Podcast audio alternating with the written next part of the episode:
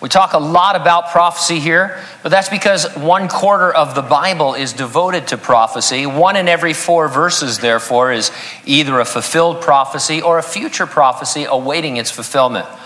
80% of the Bible's prophecies have already come true.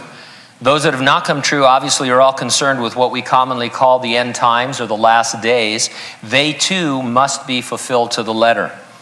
By prophecy update, it's our belief that we can identify trends in the world and news items that would be expected in light of these unfulfilled prophecies. Now, we're not saying that the things we report are the fulfillment of prophecy, only that they are what you'd expect to be happening in light of what we know about the future. They're what you'd expect to be talked about. Now, extreme weather is often cited as a sign of the last days. Many verses do indeed describe radical changes in the weather and in the Earth's atmosphere in conjunction with the end of days.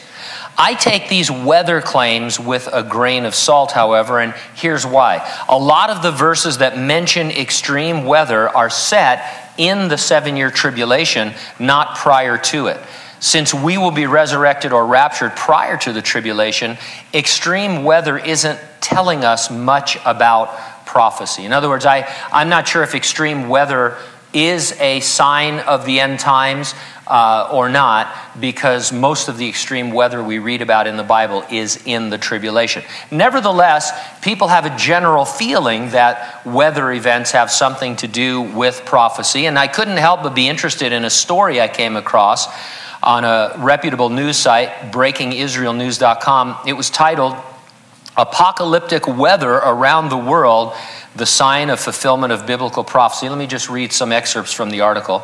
Extreme weather is everywhere, but perhaps nowhere more dramatically than the scorching heat recently reported over Iran, where the heat index has been as high as 164 degrees.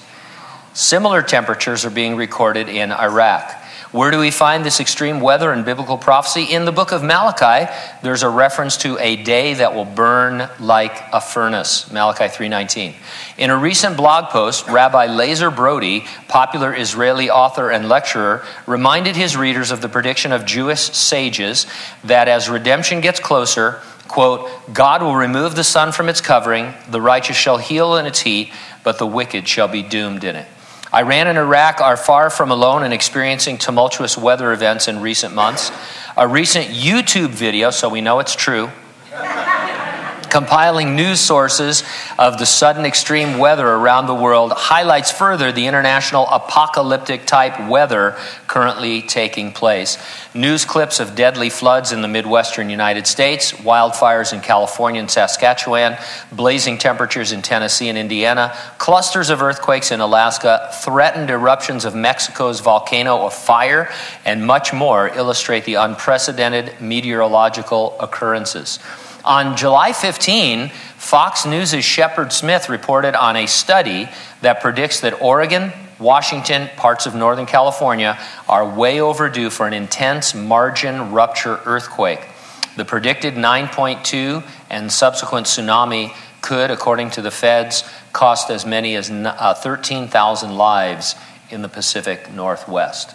Uh, and so um, I, I, remember I, I, was driving, I think, when I heard that report, and somebody said that everything west of Interstate 5 is doomed. and so, uh, now, whether or not these things are signs, people are sensitive to the fact that the Bible makes certain predictions regarding extreme weather, and they can be conversation starters. We do well not to sensationalize or make statements that we cannot defend. And like I said, I'm really not sure uh, if the weather that we're seeing, I mean, when they mention wildfires in California, I mean, that's like every year of my life. There's been tremendous wildfires. So we need to be a little bit careful. But if somebody uh, mentions these things, I would try to turn their attention to other unmistakable signs, such as the rebirth of Israel, along with the hostility of the world against the Jews. And so they could say, man, what about the weather? And you say, well, I don't know about that, but one thing I do know is that God miraculously uh, brought the Jews back into their land, and every nation of the world is against them, just as the prophet said.